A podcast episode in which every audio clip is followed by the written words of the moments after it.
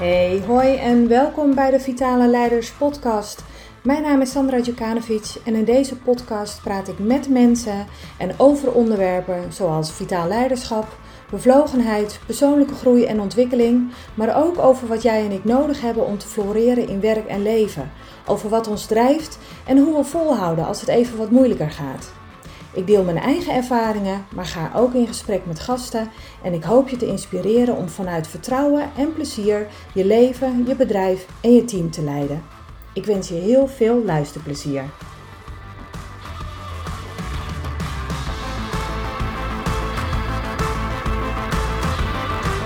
Welkom bij deze nieuwe aflevering van uh, een podcast van uh, In Gesprek met. En vandaag ga ik in gesprek met uh, Barbara Bos van All Aboard. Uh, Barbara, hartstikke leuk dat jij uh, met mij deze podcastaflevering wil opnemen. Um, wij gaan het hebben over bias. We gaan het hebben over inclusiviteit en diversiteit. En nou, nogmaals, welkom. En ik zou het leuk vinden als jij jezelf eens even zou willen voorstellen. Ja, dank je. Leuk. Dit is dus mijn aller, allereerste podcast die ik opneem, dus dat is helemaal leuk. Oh, wow. Uh, ik, uh, ik ben uh, Barbara Bos. Ik ben jurist. Ik heb rechten gestudeerd in Utrecht, arbeidsrecht. Ben dus ooit ook bij begonnen bij de FNV als rechtshulpverlener. Heel veel werknemers hun rechten uitgelegd. En, en toen, na een aantal jaar, kwam ik bij de Commissie Gelijke Behandeling terecht. Um, sommigen kennen dat nog, sommigen niet. Maar dat is een commissie die zeg maar discriminatiezaken behandelt in Nederland. Die heeft een wettelijke taak daarin. Um, en daar was ik juridisch adviseur. Daar heb ik tien jaar lang discriminatiezaken behandeld. Uh, en na die tien jaar uh, was ik er zelf op zich ook wel, uh, had ik, keek ik uit naar iets anders. Maar toen werd die commissie gelijke behandeling, die ging op in het nieuwe Mensenrechteninstituut in Nederland, de, het College voor de Rechten van de Mens. En toen ben ik daar naar de front office verkast eigenlijk, uh, andere functie gekregen. En daar zit je meer op de publieksvoorlichting, het beantwoorden van vragen van burgers met, via de mail of telefoon. Uh, een beetje de trends halen uit al die meldingen die je binnenkrijgt van burgers. Mm -hmm. uh, we werken met beleid op het gebied van mensenrechten, maar ook discriminatie breed. Um, en uh, daar heb ik ook uh, meegewerkt aan de start van een training die heet Selecteren zonder vooroordelen, ontwikkeld door het College voor de Rechten van de Mens. Eigenlijk met het idee van kunnen we niet iets doen aan arbeidsmarktdiscriminatie? Anders dan dat we hier al die discriminatieklachten achteraf behandelen. Kunnen we ook niet iets doen om te voorkomen dat het überhaupt gebeurt? Want we zagen wel dat heel vaak ook het idee was um, dat mensen niet de bedoeling hadden om mensen uit te sluiten of te discrimineren van met werk. Maar het gebeurde toch. Ja. He, dus daar ben ik uh, toen een van de eerste trainers van geworden. En uh, na 19 jaar heb ik ontslag genomen en nu ben ik zelfstandig trainer van deze training. Dus eerst was ik in dienst van het college en nu ben ik zelfstandig trainer en heb ik mijn eigen bedrijf All Aboard met het idee van he, hoe haal je nou de juiste mensen aan boord en hoe hou je ze ook binnenboord. Ja. Uh, dus daar vond ik het wel interessant ook, want ik was al via mijn hobby CrossFit begonnen met de coachingsopleiding bij Chivo-opleidingen. en toen dacht ik, ja, ik wil eigenlijk die hele opleiding afronden. En daar kwam ik dus ook bij de module Strategisch Vitaliteitsmanagement uit. En daar zag ik een link, want um, daar ging het ook over, ja, eigenlijk ook over inclusie. We noemen het inclusie, dat heeft een bepaalde gevoel erbij, maar waar het natuurlijk om gaat, is van hoe, hoe, hoe kun je je medewerkers goed managen. Ja. Op zo'n manier dat ook iedereen zich thuis voelt. Dus ja. daar zag ik wel een link. En um, ja, ja, zo kennen wij elkaar natuurlijk eigenlijk ook. Ja, ja dat is ook meteen, uh, meteen onze link. Um, en dat, ja, ik vind jouw vertaling All Aboard, vind ik daarin ook heel mooi. Want het gaat inderdaad over mensen binnenboord houden. Uh, maar ook binnenboord, binnenboord krijgen. Ja, leuk. Ja. Um, komt dat nou nog veel voor, dat, uh, uh, de arbeidsdiscriminatie? Heel erg veel, ja. ik was daar ook wel verbaasd over. Bijvoorbeeld toen ik in dienst trad in 2002 bij de commissie Gelijkbehandeling, was ik al verbaasd hoeveel vrouwen bijvoorbeeld last hebben van zwangerschapsdiscriminatie. dus dat je een contract voor bepaalde tijd hebt, dat je tijdens dat contract zwanger wordt en dat het dan niet verlengd wordt. En dat wordt dan niet gezegd. Soms wel hoor, maar vaak wordt het niet gezegd. Ehm, maar dan wordt je contract ineens niet verlengd nadat je hebt aangekondigd uh, dat je zwanger bent. Ja, en ik was er toen al verbaasd over. En alle onderzoeken die daarna nog kwamen bij het college ook naar zwangerschapsdiscriminatie, dat, dat is gewoon eigenlijk niet veranderd in al die jaren. Dus dat, dat komt sowieso nog heel veel voor. En ja, wij, ik zeg altijd, we krijgen bij het College voor de Rechten van de Mens min of meer het topje van de ijsberg. Hè? Dus, want niet iedereen weet zo'n instantie natuurlijk te vinden. En niet iedereen heeft zin om het te melden, zin om erover te klagen. Maar het komt echt nog veel meer voor dan je zou denken. Ja, ja. Nou ja, en het lijkt ook wel een van de redenen waarom er denk ik ook uh, minder gemeld wordt dan we in ieder geval zouden willen, is omdat het ook, uh, het wordt vaak zo mooi verpakt. Hè? Heel vaak wordt er inderdaad niet gezegd van ja, dat komt omdat je zwanger bent, dus we verlengen je contract niet, want daar voelt iedereen wel allemaal aan van, oh ja, dat mag niet. Um, maar een, um, een, fatsoenlijke uitleg waarom het dan niet verlengd wordt, dat krijg je dan ook niet. Uh, dus we kunnen vanuit onderbuikgevoel heus wel uh, aanvoelen dat het daarmee te maken heeft. Maar dat is bijna niet hard te maken. Dus wat voor, ja, je hebt bijna geen poten om op te staan, zou ik bijna zeggen. Ja, gelukkig die gelijke behandelingswetgeving die komt uh, klagers, zeg maar slachtoffers wel een beetje tegemoet.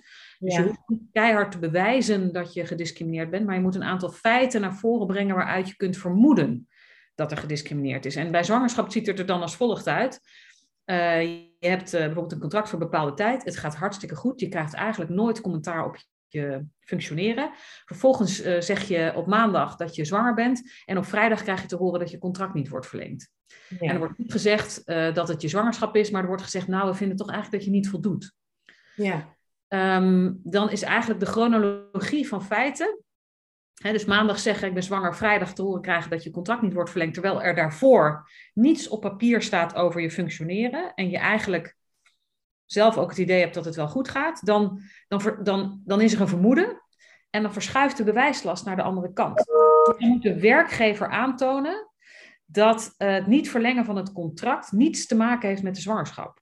En veel werkgevers lukt dat niet, want ja, daar is nooit iets over gezegd, daar is nooit iets over papier gezet. Dus dan kun je dat vermoeden niet weerleggen en dan is de conclusie discriminatie. Dus die wetgeving die komt daar wel een beetje aan tegemoet, juist ook omdat het zo moeilijk is om uh, te bewijzen en omdat we van werkgevers gewoon verwachten dat ze objectief en transparant beoordelen. Ja. dus dat, dat, is niet iets wat alleen in, in de werving en selectie natuurlijk speelt. Um, dat speelt ook op de werkvloer. Ja. He, mensen zeggen uh, uh, dat ze niet functioneren dat, en dat je ze daarom wilt ontslaan. Dat lukt je als werkgever ook alleen maar. Als je gewoon duidelijk laat zien op basis waarvan jij vindt dat iemand niet uh, je kunt ook bij ontslag niet zeggen, nou, het voelt niet meer zo lekker deze werknemer. Ik heb er eigenlijk niet zo'n zin meer in. Uh, ik ontsla hem. Dat, zo werkt het natuurlijk niet. Ja, nee. het gewoon, je moet gewoon laten zien waarop je iemand beoordeelt. Ja. ja. Want anders, kijk, dat, dat, dat ontransparante, dat voedt natuurlijk ook de gedachte dat er toch misschien ook discriminatie achter kan zitten. Zeker bij mensen die het vaak meemaken. Ja. ja. Die onduidelijkheid, ja. die wil je, moet je willen. En dan, um, uh, wat ik me dan wel af zit te vragen, van, zou je daar dan, weet je, op het moment dat, dat, de, dat, je, dat je dit vermoedt, dat dit erachter zit en dat je een, een, een onlogische uh, nou ja, ontslag eigenlijk krijgt, hè, of dat je contract niet verlengd wordt, um, dan is er al iets in de, in de werksfeer eigenlijk natuurlijk kapot gemaakt. Dus mijn, mijn vraag zou dan ook zijn van, eh, stel je kunt als, als werknemer dan aantonen van, hey, dit gebeurt onrechtmatig, hier klopt iets niet. Zou je er dan überhaupt nog uh, willen werken? Of is die arbeidssfeer inmiddels dan zo verziekt? Want een, een werkgever heeft zich natuurlijk van een kant laten zien dat je echt gaat afvragen van, ja, ja, daar, daar, wil ik helemaal niet werken. Nee. nee, dus je ziet ook, daarom roep ik ook altijd, wij zijn het topje van de erf. Ik zeg nog steeds wij, ik heb er 19 jaar gewerkt. Dan word, je een beetje, wordt het onderdeel van je DNA. Ik blijf het ook maar zeggen, ik blijf me er iedere keer ook weer voor excuseren. Maar uh, je ziet ook dat natuurlijk uh, zoveel klachten komen er eigenlijk niet binnen bij zo'n college. En um, dat komt natuurlijk precies hierdoor. Voordat je die stap zet om uh, daar een klacht over in te dienen ja, dan is de relatie eigenlijk al zo ver heen, dan wil je er niet meer werken, want anders ga je daar geen klachten over indienen. Dus dat is, dat is ook de reden dat we zeggen van ja, het is natuurlijk fijn als mensen het melden, het is fijn als mensen die klachten indienen, want dan zien we het probleem. Maar eigenlijk wil je dat het niet gebeurt. Nee. Weet je? Dus eigenlijk wil je gewoon uh, meer naar die preventieve kant. Nou, hoe zorgen we er nou voor dat we hier überhaupt niet op dat punt komen? Ja, ja. Ik, ik, zag het toevallig ook uh, van de week was natuurlijk die documentaire op de televisie over de blauwe familie, hè, politie. Uh, en over discriminatie die daar plaatsvindt. En daar hoorde ik ook iemand vertellen van ja, dan was ik uh, in mijn eerste jaar, ik kreeg een beoordeling. En um, ik kreeg eigenlijk bijna op alle vlakken onvoldoende. Mm -hmm. En, en de, hij zei, dan ging ik naar mijn leidinggevende toe en ik vroeg, hoe kom je dan op die beoordeling? Zei hij, ja, dat is mijn beeld van jou. Dat je echt denkt, je hebt een beeld van jou. Je bent toch ergens op beoordeeld, je kunt dat toch onderbouwen? Ja, nee, dat was zijn beeld van hem. En, en je zag ook bij die jongen die dat vertelde, ja, die kan daar natuurlijk niets mee. Die had echt zoiets, hoe kan dit? Ik ben altijd de beste in mijn klas geweest. Ik heb het altijd goed gedaan. Iedereen vindt mij aardig. Hoe? Hoe? Ik, ik kan dit gewoon niet uitleggen. Ik, voor mijn gevoel ging nou best wel lekker. Ja. En dan, ja, nou, dat, dat soort... Is ook, dat is toch ook dan heel erg een vermenging van objectief beoordelen en subjectief beoordelen? Nou ja, in dit geval, hè, dus wat, ik, wat ik begreep van deze jongen die dat vertelde, dacht ik nou, dit is enorm subjectief beoordelen. Ja, dit heeft ja, niks met objectief te maken. Nee. Dit heeft alles te maken met, met uh, oordelen op onderbuikgevoel. Ja. En als je eenmaal weet wat daar gebeurt, dan ja, dat is gewoon niet altijd een hele goede, sterker Nee. nog, vaak niet een hele uh, goede graadmeter. Nee, nee maar dan, dat bedoel ik. Hè. Je kunt objectief beoordelen is, is laten zien van... Huh, ik ben de beste van de klas, ik haal altijd de, hoogste cijfers uh, op, op bepaalde vakken. Dus hoe, hoe kan het dan dat je me dan toch uh, een slechte beoordeling geeft? Ja. Gebaseerd op niks. Nee. Ja. Nee, dat zit, daar zit vaak veel bias. En, en bij deze jongen had ik ook wel echt het idee dat hier, um, uh, ja, daar, daar zitten gewoon discriminatoren gedachten achter. Um, in die zin, kijk, ik ben er niet bij, dus ik kan daar niet over oordelen. Maar uh, als je zo niet kunt onderbouwen wat je beoordeelt en hoe je beoordeelt, hoe kun je dan nog garanderen dat ook niet onbewuste aannames over mensen een rol gaan spelen in je beoordeling? Dat, dat kun je dan niet meer uitsluiten. Sterker nog, het zou wel eens ook heel bewust zo kunnen zijn. Hè? Dus dat, dat, dat kun je in dit geval, kon ik er natuurlijk niet, kun je niks over zeggen, maar het was iets van poeh. Ja. Daar, daar laat een leidinggevende echt veel liggen. Kan dat, kan dat überhaupt? Um, uh, wat, hè, wat, wat je net zei, die, die, um, die onbewuste vooroordelen um, eruit halen? Of is dat iets wat, wat gewoon een soort van vaststaand feit is dat je daar altijd mee te maken hebt? Nou, kijk, het, het, het menselijk brein is natuurlijk heel uh, ja, ingenieus eigenlijk. Hè? Wij kunnen heel goed associëren. Dus wij kunnen heel goed uh, linken leggen um, op onbewust niveau. En heel veel van ons automatisch gedrag is daarop gebaseerd. Hè? Dus net met autorijden, daar hoef je niet meer over na te denken. Dus dat is super knap van het brein. Dus dat is aangeboren. En ook het te denken in groepen, wij, zij, dat doet, ook, dat doet ieder dier namelijk. Hè? Dat heeft ook met veiligheid en overleven te maken. Um, en dat is, dat is dus aangeboren, dat, dat doet iedereen. Maar de inhoud van die kenmerken die wij aan groepen plakken, ja, dat, dat is natuurlijk een product van onze maatschappij. Ja. Um, en dat, dat zit in iedereen. Dus iedereen doet dat. En Mhm. als je dat wil uitschakelen, dan, dan zul je echt iets moeten doen. Uh, want het idee dat je maar als je weet hoe het werkt, ja, dus als je je bewust bent van hoe die mechanismen in elkaar zitten, en hoe die associaties werken en hoe dat, zich, uh, hoe dat je oordeelsvorming beïnvloedt, als je dat weet, dan wil dat niet zeggen dat je het dan dus niet meer doet, omdat je erop kunt gaan letten of zo. Hè? Dus ik zeg, ik zeg ook altijd in trainingen, zeg ik, um, het kan niet zo zijn dat je iedere dag doodmoe wakker wordt, dat je naar de huisarts gaat, dat de huisarts tegen je zegt, ja, weet je wat er aan de hand is? Jij slaapwandelt, daarom word jij zo moe wakker. En dat je dan vrolijk naar huis gaat en denkt, zo, nou weet ik hoe het komt. Nou gebeurt het niet meer. Ja. Nee, nee zo werkt het dus Ja. niet. Nee. Je zult iets moeten doen om te voorkomen dat, dat, dat het gebeurt.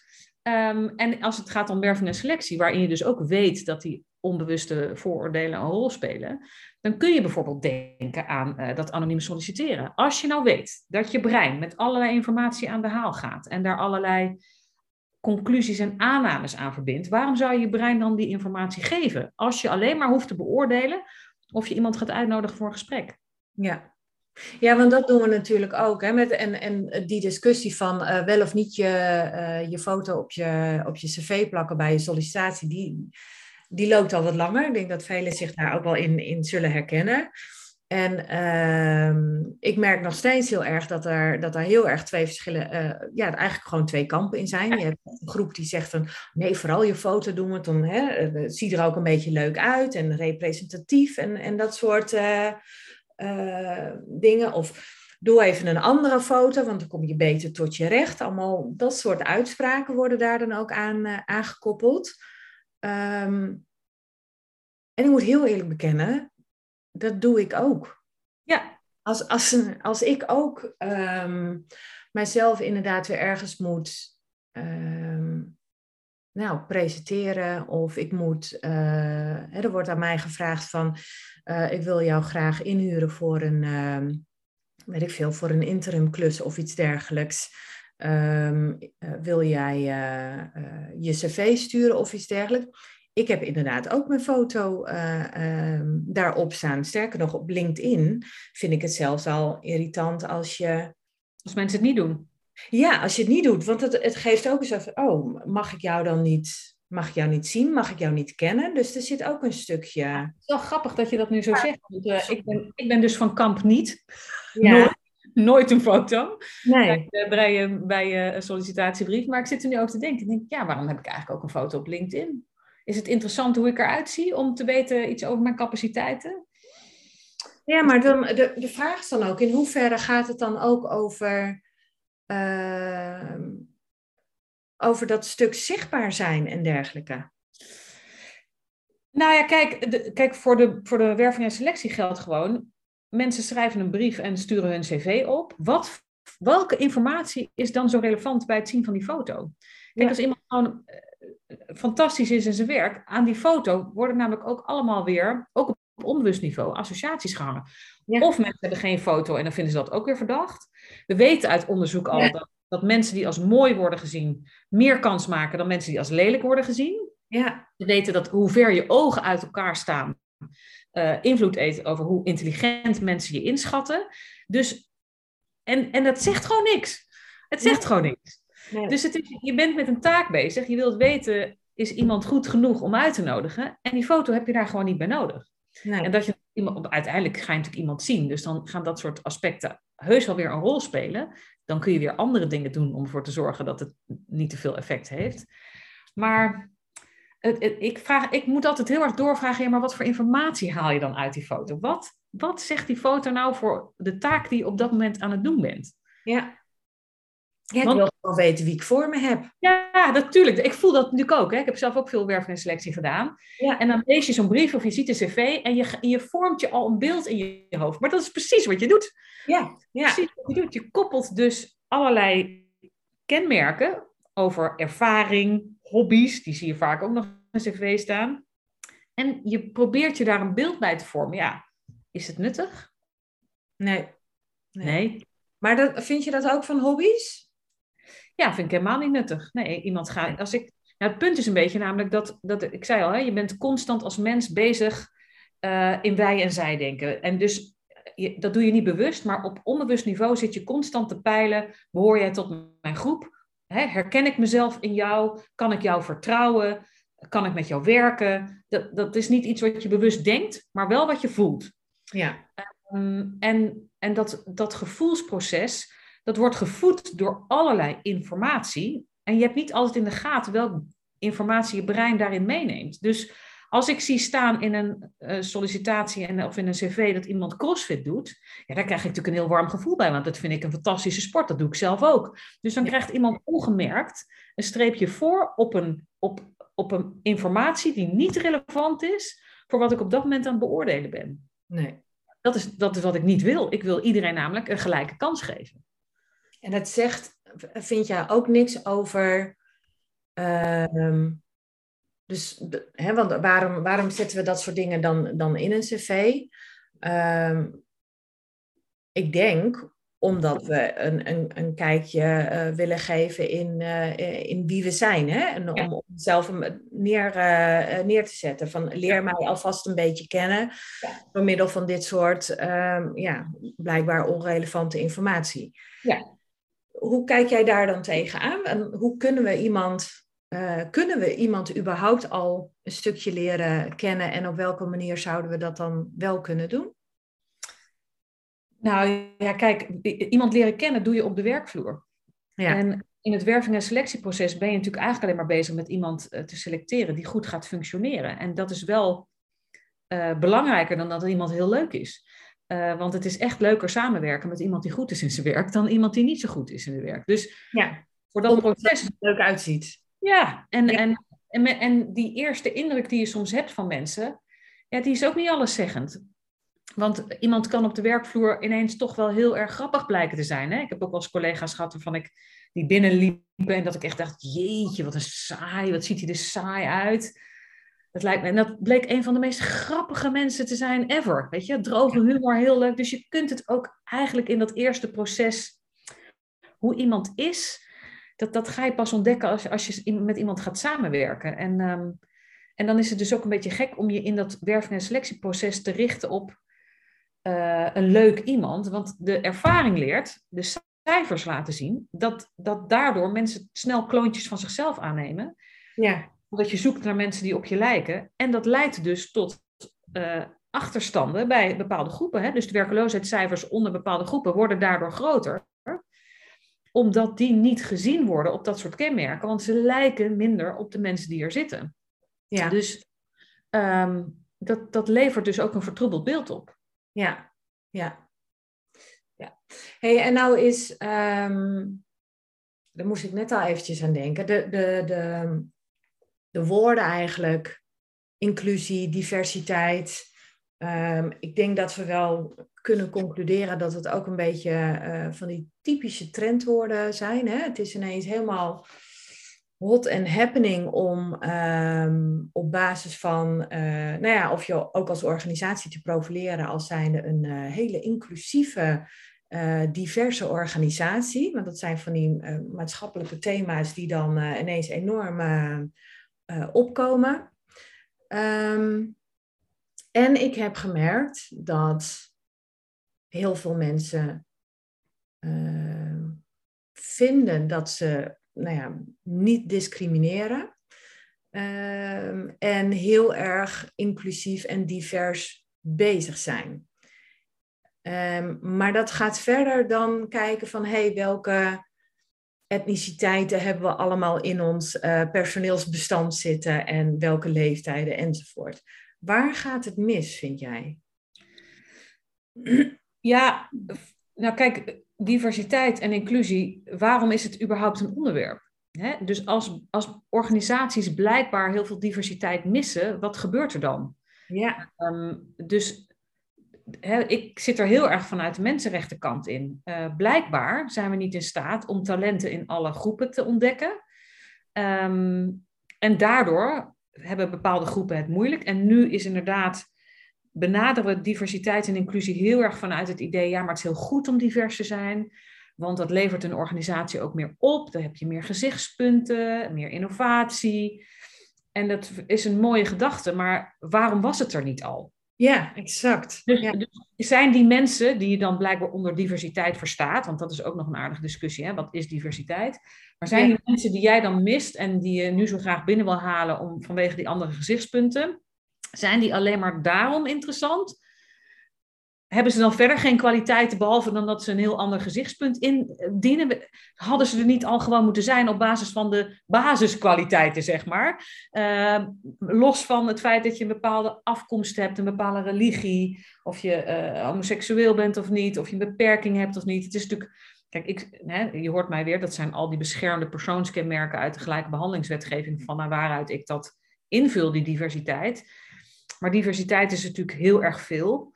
Um, en, en dat daar, het streven naar diversiteit vind ik prachtig en dat moedig ik ook ontzettend aan. Mhm. Alleen ik vind wel dat we eerlijk moeten zijn over waarom het een probleem is. Waarom het er niet is. En waarom is het er niet? Omdat we blijkbaar niet talenten onder al die groepen kunnen herkennen. Want Vanuit de gedachte dat we eigenlijk al op basis van bias heel erg geneigd zijn om te selecteren op onze eigen, ons eigen plaatje, zeg maar. Hoe we er zelf uitzien. Ja. Dus zijn we ook geneigd om ehm, eh, eh, mensen uit te zoeken, te selecteren die Ja. op ons lijken. Ja, en dat zijn niet alleen maar bewuste processen, hè, want dat kan natuurlijk. Het kan best heel bewust gebeuren.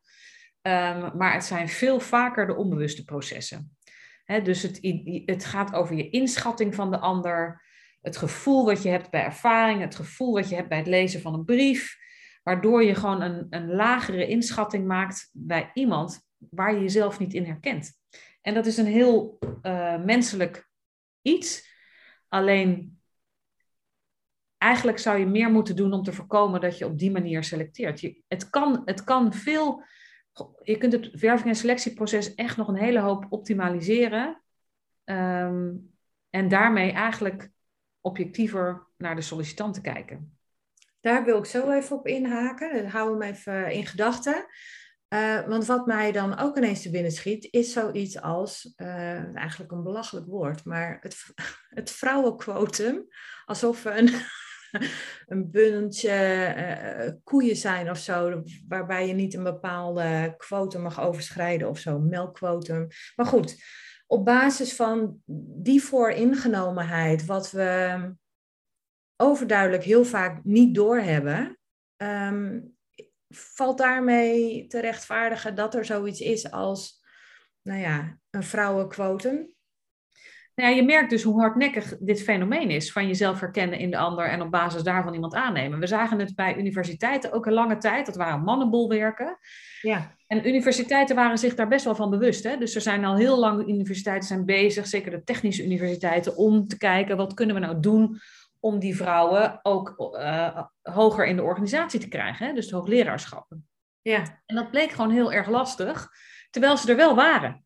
He, dus er waren zat vrouwen op een gegeven moment waar, uh, die, die wellicht door zouden kunnen stromen naar hoogleraarschap, maar het gebeurde niet.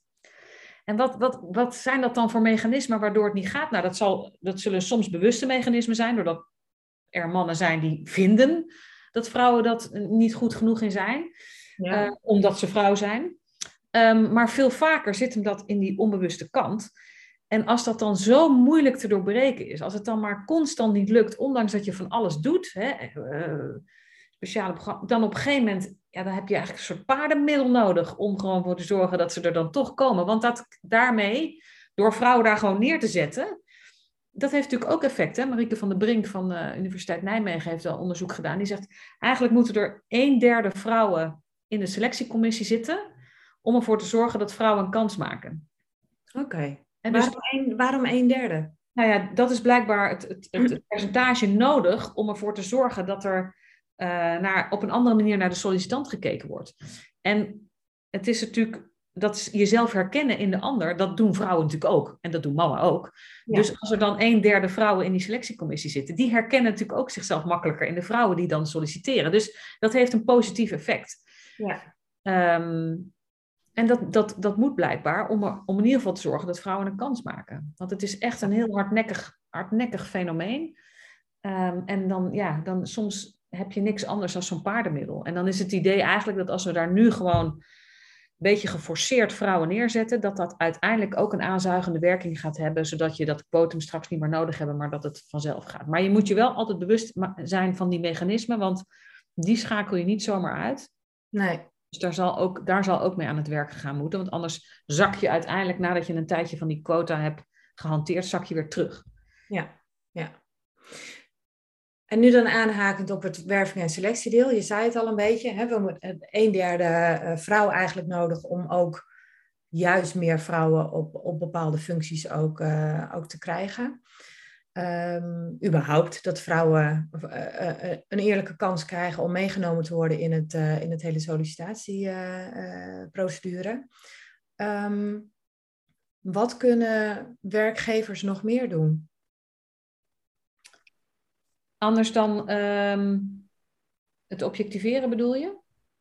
Of anders? Ja, nou, misschien dat. Hoe, hoe kun je nog meer objectiveren? Nou ja, dus eerst is dat anonimiseren in de eerste fase is, is een optie om, uh, om, om je objectiever te maken. Wat ik nu ook altijd doe met trainingen is, is ik pak een vacaturetekst en ik geef ze meestal in company de trainingen. En dan zeg ik, nou, dit is jullie vacaturetekst. Hoeveel functie-eisen staan hier nou in? Nou, dan gaan mensen tellen. Uh, en dan staan er soms wel 15 tot 20, soms nog wel meer functie-eisen in. Ik zeg, nou, dat is mooi. Hoeveel uh, kandidaten denk je dat aan al die eisen gaan voldoen? Nou, dat is natuurlijk dat is niet. Dat is een schaap met vijf poten wat je zoekt. En het risico van zoveel functie-eisen is dat je, als je de brieven en cv's leest, uh, en je, hebt, je voelt onderbuikgevoel een beetje klik met bepaalde kandidaten, dan kun je altijd wel, die voldoen altijd wel aan een aantal van die eisen. En dan wordt het heel makkelijk om te rationaliseren waarom je een kandidaat kiest. Dus Eigenlijk heb je gekozen op basis van onderbuikgevoel en vervolgens ga je op rationeel niveau zeggen, ja, die kies ik, want die voldoet aan die en die, die eisen. Ja, dat is leuk. Maar eigenlijk wat je moet doen om te objectiveren, is van tevoren met de selectiecommissie gaan zitten en zeggen: Oké, we hebben hier 15 tot 20 eisen. Dat is een beetje veel. Daar gaan ze nooit allemaal aan voldoen. Wat zijn nou de allerbelangrijkste eisen? Ja. En daar moeten we ons aan houden, want dat is wat we zoeken. Wat vinden wij in deze functie nu de belangrijkste eisen? En daar gaan we op selecteren. En dat moet je doen voordat je brieven en cv's gaat lezen, want anders gaat het mis. Dus dat betekent eigenlijk ook uh, dat je dat moet doen voordat je de vacaturetekst uitdoet. Want het is ook voor de sollicitant prettig om te weten wat belangrijk is. Hè? Het is natuurlijk, je solliciteert op een functie, je denkt ik voldoe wel aan een aantal eisen. Um, en dan vervolgens kom je op gesprek en dan blijkt dat de nadruk ligt op eisen waar jij dan misschien net niet zo goed in was. Dat is ook een beetje zonde van je tijd. Dus het is ook voor sollicitanten heel prettig dat duidelijk is uit zo'n tekst waar de nadruk op ligt. Ja. Maar dat betekent dat je dat wel van tevoren moet hebben bedacht, want anders gaat het niet werken. Dus je moet, je moet hm. en, je, en daar moet je je dan ook aan houden. Ja, precies. Oké. Dat is ook iets wat je kunt doen om te objectiveren, behalve dat je anoniem de, de brieven en cv's gaat bekijken. Ja, en anoniem, zeg jij, is uh, zonder foto, ook zonder uh, zonder geslacht, zonder ehm, eh, leeftijd? Ja, leeftijd kun je natuurlijk altijd wel een beetje afleiden uit iemands carrière. Hè? Dus dat kun je niet helemaal weghalen. Maar ik zou het wel, ik zou het wel weghalen. Ik zou geen precieze datum hoeven zien. En ook namen natuurlijk. Dus geen namen. Oké, ook geen namen. Nee, de onderzoeken waaruit blijkt dat mensen op hun achternaam worden gediscrimineerd zijn zo legio. Dat we moeten begrijpen dat we de namen misschien moeten weghalen. Ja. Ja. ja. Ja. Nou ja, die, uh, gek genoeg herken ik die uh, persoonlijk wel. Of in ieder geval heel dicht uh, bij mij, zeg maar. Dat je in bepaalde regio's in Nederland een heel stuk makkelijker aangenomen wordt met een, met een nou ja, buitenlandse achternaam.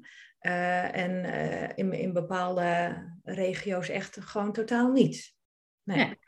Nee, nee. precies. Dus het is ja, dat is ook weer zo'n zo, zo'n stukje informatie waarvan je denkt, ja, heb je het nodig? Nee, maar blijkt, het blijkt gewoon effect te hebben. Alle onderzoeken laten het zien. Het heeft gewoon effect. Ja, ja. Wat, uh, wat, wat is iets wat, uh, organisaties nog meer rekening mee kunnen houden? Want mijn ervaring was, dus ik heb dit wel eens bespreekbaar gemaakt met, met iemand hè, over zo'n heel over zo'n sollicitatieprocedure. Nou, en die is er dus heilig van overtuigd Ehm, dat zij dat binnen hun organisatie niet doen. Uh, of daar wel rekening mee houden. Maar ehm, wat je niet weet van jezelf, die onbewuste patronen waar we het de hele tijd over hebben, uh, dan denk ik van ja, uh, hoe, hoe kun je dan zeggen eigenlijk dat, je, dat jullie dat niet doen of zo? Nee. Dus als, zegt, als iemand zegt bij ons doen we dat niet, bij ons heeft dat geen effect, dan is de volgende vraag: oké, wat doe je dan? En als dan de enige opmerking is, we houden er rekening mee, ja, dan weet je al, het gaat niet goed. Nee. Want je moet iets doen. Je moet, je moet de eerste selectie anonimiseren. Je moet van tevoren hebben nagedacht over welke criteria je hanteert. Je moet een gestructureerd sollicitatiegesprek voeren. Je moet eigenlijk je sollicitanten per criterium evalueren naar de hand. Uh, allemaal dingen die je moet doen om te voorkomen dat die onbewuste kant ruimte krijgt. Mm Doe je dat allemaal niet, en zeg je alleen maar, ja, nee, maar ik ben me daar wel bewust van. Ik hou daar rekening, ik, ik kan dat heel goed uh, scheiden. Dan weet je al, nee, daar uh, hebben ze eigenlijk nog niet helemaal begrepen hoe het werkt en, en wat dat betekent voor het werving- en selectieproces. Nee. Wat zijn wat jou betreft, denk jij, de, de meest voorkomende uh, biased onderwerpen uh, waarvan men eigenlijk zegt van, oh god, daar had ik eigenlijk helemaal nooit zo uh, bij stilgestaan, obviously. Wat hebben mensen nou niet door eigenlijk van zichzelf? Nou, wat altijd wel een eye-opener is, is uh, die hoeveelheid eisen. En uh, dat je dus inderdaad, als je daar geen keuze in maakt, van tevoren heel duidelijk, dat, dat je toeredeneert naar de kandidaat met wie je een klik hebt. Ja. Dus dat is altijd wel een eye-opener. Um, en wat ook wel altijd een eye-opener is, is dat ik met uh, klanten ook vaak um, bespreek. Wat versta je nou eigenlijk onder bepaalde competenties? Men gaat er heel makkelijk van uit. Het, dan staat er hè, flexibel, bijvoorbeeld, uh, toevallig van de week nog behandeld in een training. Flexibiliteit. Maar ja, maar wat bedoel je met flexibiliteit in deze functie?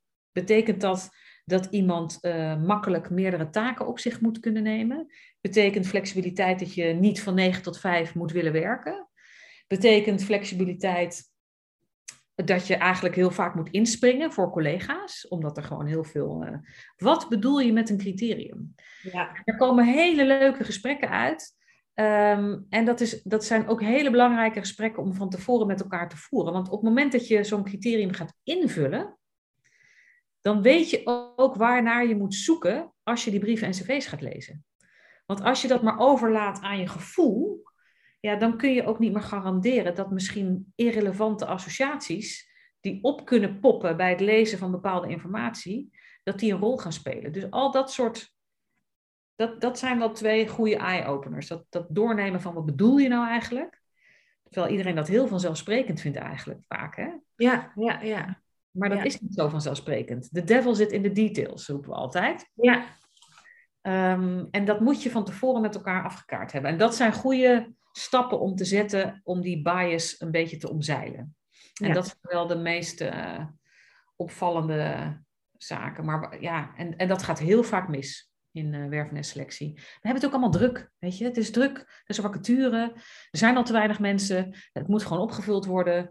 Um, je pakt een oude vacaturetekst erbij, je, je, leest hem nog eens even na, je gooit er nog even wat extra eisen in, dan klopt die tekst een beetje, ja oké, okay, hop, internet op ja. uh, en klaar. En ja. dan zien we wel wat er binnenkomt. Ja, dan zien we wel wat er binnenkomt. Daar liggen heel veel gemiste kansen, ook voor diversiteit. Hè? Want als je nou inderdaad zo op zoek bent naar diversiteit, dan is het misschien soms ook toch wel beter om na te denken over welke eisen stel ik eigenlijk, hoe vul ik die in, maar ook waar zet ik mijn vacature uit. Hè, we gooien het maar op LinkedIn, maar uh, uh, toevallig heeft het college ook een aantal rapporten al uitgebracht. TNO heeft er een uitgebreid rapport over aangebracht. De digitalisering van de werving en selectie en die algoritmen, die maken ook dat, dat sommige mensen jouw vacature niet eens zien. Nee. Zonde. Ja, maar dan dat zeg je dan ook dat die algoritmes, ja, volgens mij zijn daar ook wel berichten over geweest, hè? dat zo'n algoritme zelf eigenlijk ook op zijn minst al de vooringenomenheid heeft. Dus het zit ook vol met bias, misschien zelfs wel discriminatie ook. Ja, zeker. Ja. Dus de bias kan zitten in, uh, in, in, in de data. Hè? Dus um, omdat het, het algoritme gewoon discriminerende criteria meeneemt, zoals het zijn van man of vrouw. Hè? Dus Ja. als algoritme bijvoorbeeld op basis van uh, gegevens van de afgelopen tien jaar bij een organisatie gaat bepalen wat geschikte kandidaten zouden zijn. En er werken met name mannen. En dan, en dan wordt het zijn van man meegenomen in de ideale kandidaat. Dan is zo'n algoritme al direct discriminerend. Maar soms is het ook wat indirecter. Hè? Dus dan gaat het op postcode bijvoorbeeld. Of op, op sites die je aanklikt. Hè? Stel dat je uh, bepaalde sites vaak aanklikt of juist niet. Um, en dat blijkt indirect een bepaalde groep te zijn. Die je daardoor niet bereikt. Dus dat kan op allerlei manieren kan dat, uh, discriminatie met zich meebrengen. Zeker. Hoe kan je daar als organisatie nou dan, ik zou bijna zeggen, in godsnaam rekening mee houden? Nou, je zult er toch een beetje achteraan moeten. He, dus als je je vacature verspreidt via LinkedIn, zul je toch ook bij LinkedIn eens moeten gaan, gaan, uh, gaan checken. Want je bent wel, en daar is nu een nieuwe wetgeving ook voor in de maak, je bent aansprakelijk voor uh, de platforms die je inschakelt. Ja. Dus, dus je kan niet zomaar zeggen, ja, dat heb ik niet gedaan, dat heb ik niet gedaan, daar kan ik niks aan doen. Nee, zo werkt het niet. Nee.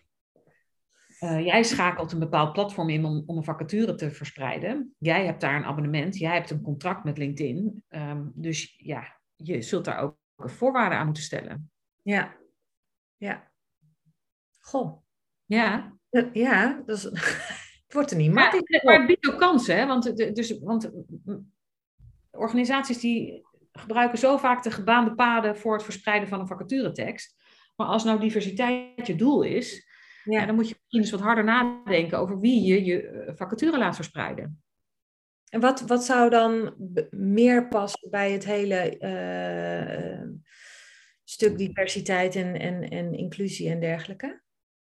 Nou, stel dat je liever wat meer mensen met een beperking wil bereiken, bijvoorbeeld. Omdat je graag die groep ook binnen wil halen. Ja. Nou, dan is na over werkgeverservicepunten, die heel veel mensen in een portefeuille hebben zitten met een beperking. Maar als jouw vacature daar niet komt, ja. ja. Uh, dus ja, je moet gewoon wat, wat meer nadenken. Oké, okay, ja. Ja. Dus Goh, dus ook kansen. Ja, ja, het biedt ook kansen inderdaad. Ja. ja, want je kunt ook als werkgever op een gegeven moment denken van... hé, hey, waarom... Eigenlijk wil ik Ehm, ja, ik vind diversiteit belangrijk, dus ik wil echt. Is, zit daar trouwens nog een, ehm, een misvatting in? Want ik wil zeggen, um, ik vind diversiteit belangrijk, dus ik vind het belangrijk dat mijn personeelsbestand een afspiegeling is van, van uh, de maatschappij. Nou, als ik nu zo even door, de, uh, door mijn personeel heen kijk, dan denk ik van, wow, ik mis daar wel wat in. Um... Ja, het begint er wel mee dat je eerst onderzoekt waarom je die diversiteit mist. Want zomaar maatregelen invoeren om diversiteit te bevorderen zonder dat je een idee hebt waar de oorzaken zitten, ja. dat is niet verstandig. Hè? Dat, dat breekt ook draagvlak af. Want wat je zegt, diversiteit en inclusie, het lijkt wel een soort trend. Ik zeg, het is geen trend, het is onderdeel van het recht op arbeid. Maar goed, um, het, je moet wel weten waar, waar komt, hoezo is het, waar komt het vandaan? Wat is, wat, is, ja, wat is de oorzaak? Wat zijn oorzaken? Dat kunnen natuurlijk meerdere zijn. En richt daar je oplossingen op. Ja. En waar kom je dan, waar kom je dan gauw op? Want in eerste instantie denk ik dan van, ja, oké, dat heeft dan uh, voornamelijk met die, met die uh, bias te maken. Dat we gewoon uh, geneigd zijn om te selecteren op basis van hoe we er zelf eigenlijk uitzien. Ik hoor heel veel organisaties zeggen, ze zijn er gewoon niet. Ze solliciteren niet bij ons. Ja, maar dat kan, dus, dat kan dus ook ingegeven worden door wat jij net zei, dat ze de vacature uitzetten bij, uh, bij bepaalde kanalen die, die dus ook op basis van zo'n algoritme werken die uh, een vooringenomenheid met zich meeneemt. Precies, dus je moet, je moet eerst onderzoeken, als, als je constateert, ze solliciteren niet bij ons, dan moet je gaan onderzoeken waarom dat zo is. Ja. Um, en is het werkelijk zo? Hè? Want ik hou wel dan van een klein beetje duidelijkheid. Men moet dan eigenlijk ook wel een tijdje bijhouden. Wie solliciteren er bij ons? Ja, ja. Want zomaar roepen dat, dat ze er niet zijn, vind ik soms ook wel een beetje makkelijk. Ja. Um, hè, of ze solliciteren niet bij ons. Ik denk, ja, ja, weet je het zeker? Ja. Um, ja. Want bepaalde groepen zijn natuurlijk wel in de minderheid. Dus als ze solliciteren, zijn, is het natuurlijk nooit de grote groep die solliciteert. Het is altijd de kleinere groep. En hoe kijk je dan toch ook naar die cv's en brieven? Dus um, wees daar wel eerlijk over en doe, en doe onderzoek. Mm -hmm. Ja, ja. Wat zijn de grootste misvattingen over, over woorden als, uh, of thema's als, als inclusie en, en diversiteit? De grootste misvattingen. Nou, diversiteit en inclusie. Het is, uh, men, men wil graag divers ook zijn, want het is ook leuker om in een diverse organisatie te, te werken. Hè, met, met veel verschillende mensen om je heen. Dat hoor je mensen vaak zeggen. En het, het levert ook echt al wat op.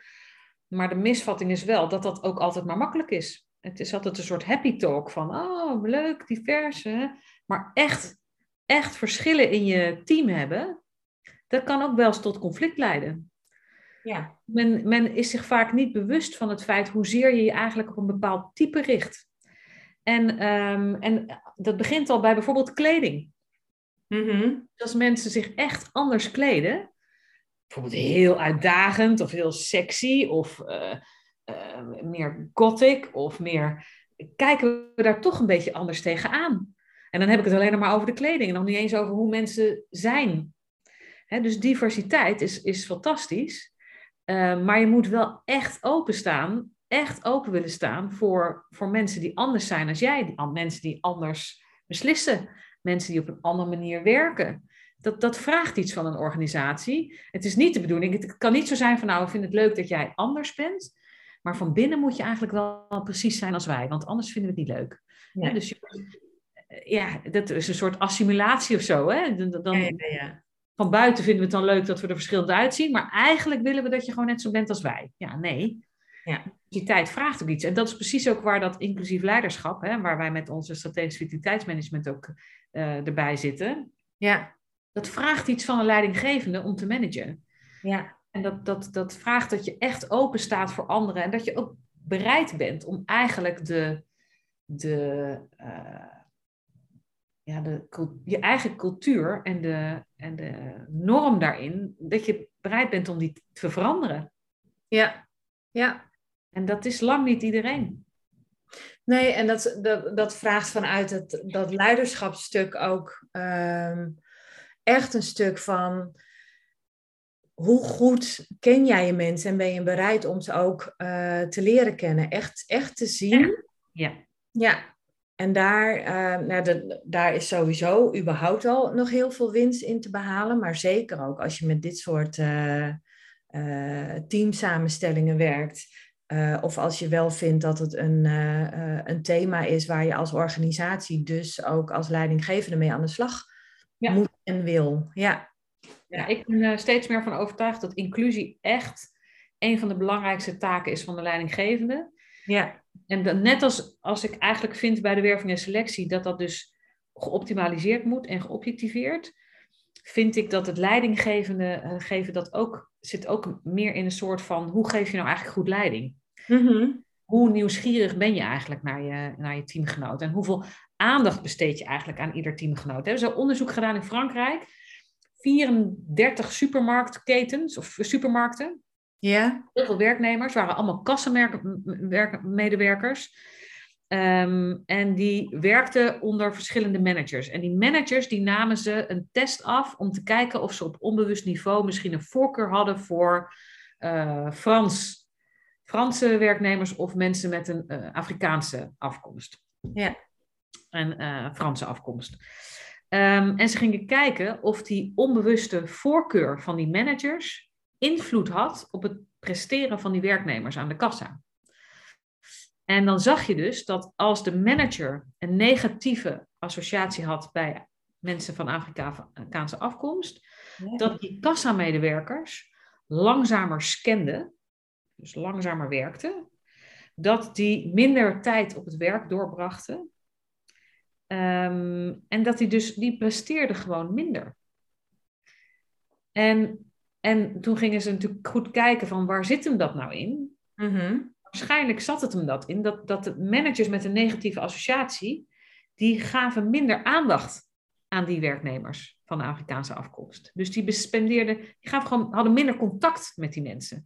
Ja. Dus die mensen voelden zich minder onderdeel van de groep. Daar gaan we naar eh, de zelfdeterminatietheorie. ja, Hè? Autonomie, binding en competentie. Als jij niet het idee hebt dat je bij de groep hoort, ja, dan ben je energie en tijd kwijt. Ja, Of aan het afzetten tegen de groep, of aan het proberen erbij te horen. En, en beide kun je dat niet steken in goed presteren. Dus dat, dat gaat Het, ja, het doet afbreuk aan, aan je eigen eh, effectiviteit en productiviteit. Juist. Ja, Dus ehm, daar zie je dat, dat leidinggevenden daar echt een cruciale rol in spelen. Ja. En hoe diverser je team is, hoe belangrijker het is dat een, een, eh, een manager inclusief leiderschap eh, toont. ja. Maar hoe kun je ze hier nou, hoe, hoe kunnen leidinggevenden hier nou leren rekening mee houden? door ons programma te volgen, uiteraard. Ja, uiteraard. Zeker. maar dit is, ook, dit is precies wat ik net ook bedoelde met van wat je niet weet, daar, daar, daar kun je dan dus, ja, daar kun je dan niks mee. Hè? Dus daar kun, je, daar kun je niet op sturen. Dus ergens moet je ook als, als leidinggevende, denk ik dan, uh, ja, hoe ga je daarachter komen dan? Nou, ik weet niet hoe jij daar tegenaan kijkt, want jij hebt misschien al wel veel leidinggevenden ook uh, begeleid. Um, ik heb het idee dat veel leidinggevenden worden leidinggevende vanuit de inhoud. Hè? Dus ze zijn al op het langst op hun werk, waardoor ze doorstromen. Maar de skills die je nodig hebt om goed leiding te geven, daar wordt best weinig aandacht aan besteed. Ja. En het, um, dat vind ik zo mooi van het strategisch vitaliteitsmanagement. Dat gaat eigenlijk over hoe doe je dat nou? Hoe, hè, je, je, kan wel zeggen, je moet dit zijn en je moet dat zijn. Ja, maar hoe breng je dat nou in de praktijk? Wat doe je dan als leidinggevende? Ja, Je bent constant gesprekjes aan het voeren. Maar waar gaan die gesprekjes dan over? Nou, over alledaagse dingen. Maar ook over het uitvogelen waar mensen goed in zijn. Het uitvogelen waar mensen behoefte in hebben, uh, aan hebben. Het uitvogelen van um, zitten mijn werknemers wel allemaal lekker in hun ABC'tje, hè, in hun autonomie, binding en, en competentie. Ja. Uh, dus dat soort kennis en skills aan leidinggevenden bijbrengen. Ja, veel leidinggevenden krijgen een keertje een tweedaagse als ze starten als leidinggevende. En dan is het succes. Ja. Maar zo werkt het natuurlijk niet. Je moet dat oefenen. Je moet dat met elkaar kunnen sparren. Dat is een proces. Ja, wij zeiden al, we trekken daar een jaar voor uit. Mm dat, dat, je hebt natuurlijk niet in een tweedaagse, ben je niet ineens een fantastische leidinggevende. Dat moet je oefenen. Je moet tegen dingen aanlopen. Die moet je vervolgens met een groep kunnen bespreken. Hoe pak ik dat nou aan? En, daar moet je kennis bij aangereikt krijgen. En skills en inzicht in hoe zo'n werkvloer nou werkt. En dat kost gewoon tijd. Ja, ja, en, en dat is één ding wat, uh, wat inderdaad opvalt. Dus van, vanuit die inhoud, soort van doorgroeien. Het is bijna zo'n soort promotiefunctie. je kunt niet meer in schaal groeien. We hebben geen andere functie. Nou ja, dan word je maar leidinggevende of zo. Dan kun je weer meer salaris verdienen. Um, en dan zie ik het ook heel vaak verkeerd gaan. Dan zijn ze in hun, in hun oude functie, waren ze echt uh, ja, E-game, hè? Uh, top notch, hartstikke goed in, in, hun, uh, in hun werk. Um, dan volgt die promotie en zijn ze ineens leidinggevende. Dan blijkt dat toch eigenlijk wel eventjes iets heel anders te zijn dan wat ze altijd deden.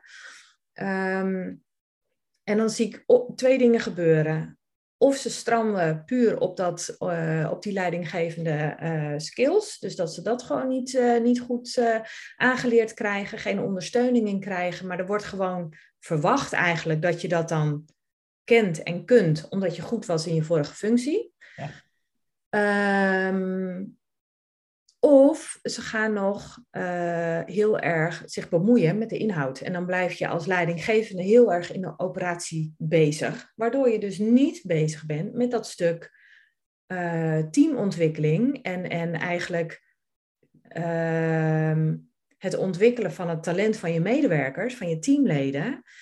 Uh, daar heb je dan gewoon domweg geen tijd voor. Want je zit nog steeds heel erg in de inhoud en in dat operationele stuk aan beide kanten word je er niet blij van, word je er niet gelukkig van. Dus je, uh, die leidinggevende, een nieuwe leidinggevende, die denkt op een gegeven moment, god, ik vind mijn baan helemaal niet meer leuk. Uh, die dreigt uit te vallen. Want uh, nou ja, we weten allemaal als we niet kunnen doen, of we weten allemaal, nee, jij en ik weten in ieder geval, als we niet kunnen doen uh, waar we goed in zijn, dan is dat uh, een direct een rood kruis door onze basisbehoefte van, van competentie, die C. Um, nou, dan, dan zit je op zo'n afglijdende schaal. Dan um, ligt een, een uh, ofwel een overspannenheid, ofwel iemand die vertrekt uit de organisatie. Dat ligt dan op de loer. Um, en aan de andere kant, als je in die operatie blijft hangen, gebeurt eigenlijk bijna hetzelfde. Uh, want dan is het alle hens aan dek en uh, je bent eerder een soort veredelde uh, meewerkend voorman of vrouw geworden. Um, en kunt niet werken aan, aan het stuk ontwikkeling van je medewerkers. Nee, en dat is zonde. Dat heel zonde. Ja. Dan zie je echt heel veel leidinggevenden op stuk lopen. Ja, ja. En wat onderschat wordt, is wat voor soort effect dat heeft op de rest van het team. Dus doordat het op dat niveau eigenlijk al niet goed gaat, ehm, eh, zie je dat zo'n team daarin eigenlijk in, in meegezogen wordt en ook steeds slechter gaat presteren. En dan, dan zie je continu weer een nieuwe leidinggevende op dat team. Die zit er een jaar, anderhalf jaar, weer een nieuwe leidinggevende op een team. Ja, en dat, zo kun je niet aan. Ehm, ja, dat zou wat mij betreft een vorm van teambuilding zijn. Hè? Zet daar dan eens uh, voor een aantal jaar achter elkaar uh, uh, een leidinggevende op, in plaats van dat je elke anderhalf jaar roleert of zo. Nee, vinden mensen helemaal niet prettig. Nee, nee, zeker niet. Nee. Je, wil gewoon, ehm, ja, je wil gewoon je onderdeel voelen van het team. En, je, en dat moet je smeden. Ja. En, en, dat, dat moet toch wat langer dan een jaar of anderhalf doen voordat dat voor elkaar is. Ja, ja, ja, zeker. Ja. Heb jij nog een, um, nou ja, een soort van golden nugget, de gouden tip, de, de, wat, wat, iemand die dit, die dit luistert, um, wat wil je graag dat ze hier uithalen? Wat vind jij het allerbelangrijkste als je één ding zou moeten noemen? Eén ding maar. ja. Nou, ik, ik vind dat, dat we moeten streven naar diversiteit en inclusie om, omdat, uh, omdat het rechtvaardig is, zeg maar. niet alleen maar omdat het, zo iets, het bedrijf iets oplevert, wat uiteindelijk natuurlijk wel zo is.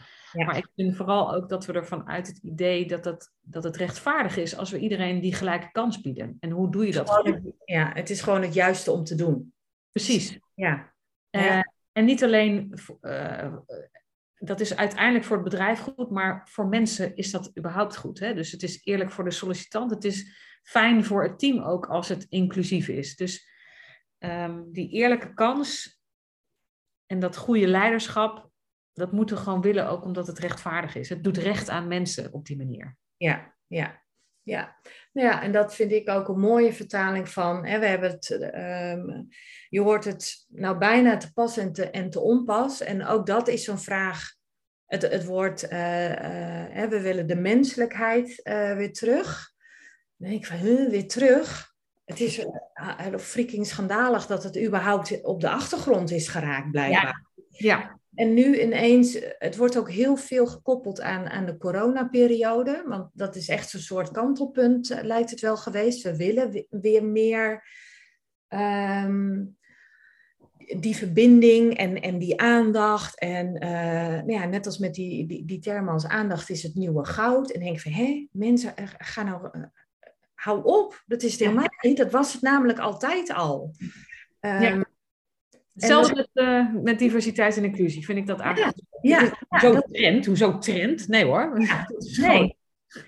Het is eigenlijk, door het zelfs een trend te noemen, uh, uh, doe je eigenlijk al een beetje afbreuk aan hoe belangrijk die thema's eigenlijk zijn. En hoe, hoe normaal het eigenlijk zou moeten zijn. En nu wordt het als een soort hype of zo gebracht. En ik zeg van nee jongens, hou op. Dit zou gewoon, dit is, dit is je fundament. Dit is gewoon de basis. Hoe kun je niet vanuit dit stuk um, nou ja, je, je, bedrijfsvoering doen of je leiderschap doen of, of sowieso als mens. Ja, zijn helemaal mee eens. Ja.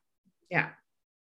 Nou, laat dat dan hetgeen zijn uh, uh, waarvan we hopen dat, dat, dat iemand dat er dan uithaalt uit deze, uit deze podcast.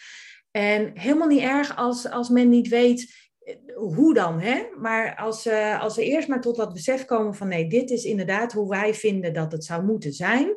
En help ons met het hoe dan. Prima, neem maar contact op, want het hoe dan uh, struikelt heel vaak uh, in de praktijk. En dat kan echt een heel stuk makkelijker dan, ja. dan en concreet zo, dan wat het nu heel vaak gaat. Dus ja. Nou ja, heb ik ook niet zo lang geleden, of tenminste net, mijn boek afgerond over in ieder geval diversiteit uh, en de werving en selectie. Dus um, ja. Ja, ja of wanneer komt dat uit? Ja, ik vermoed voor de zomer. Het is nu net af, dus het gaat naar de, naar de vormgever en drukker uh, de komende weken. En dan uh, komt het uit. Nou, hartstikke leuk. Ik ben heel benieuwd. Ik ga hem in ieder geval lezen, net zoals die andere die, die al een keer had geschreven. Um, Barbara, hartstikke uh, bedankt voor deze aflevering, voor, voor je verhaal en, en je uitleg over de thema's uh, inclusie, diversiteit en bias. Nou, jij dank voor de uitnodiging. Ja, heel graag gedaan. Ja, leuk. Je eerste, hè? Hoe vond je ja. het? Ik vond het hartstikke leuk. Goed zo. Nou, we, we hebben uh, ongetwijfeld nog veel meer onderwerpen waar we over kunnen bomen. Dus uh, wie weet doen we er nog een keer een. Ja. Yes? Oké, okay. voor nu um, hartstikke bedankt en een hele fijne dag. Tot de ja, volgende. Ja, ook. Volgende. Doei.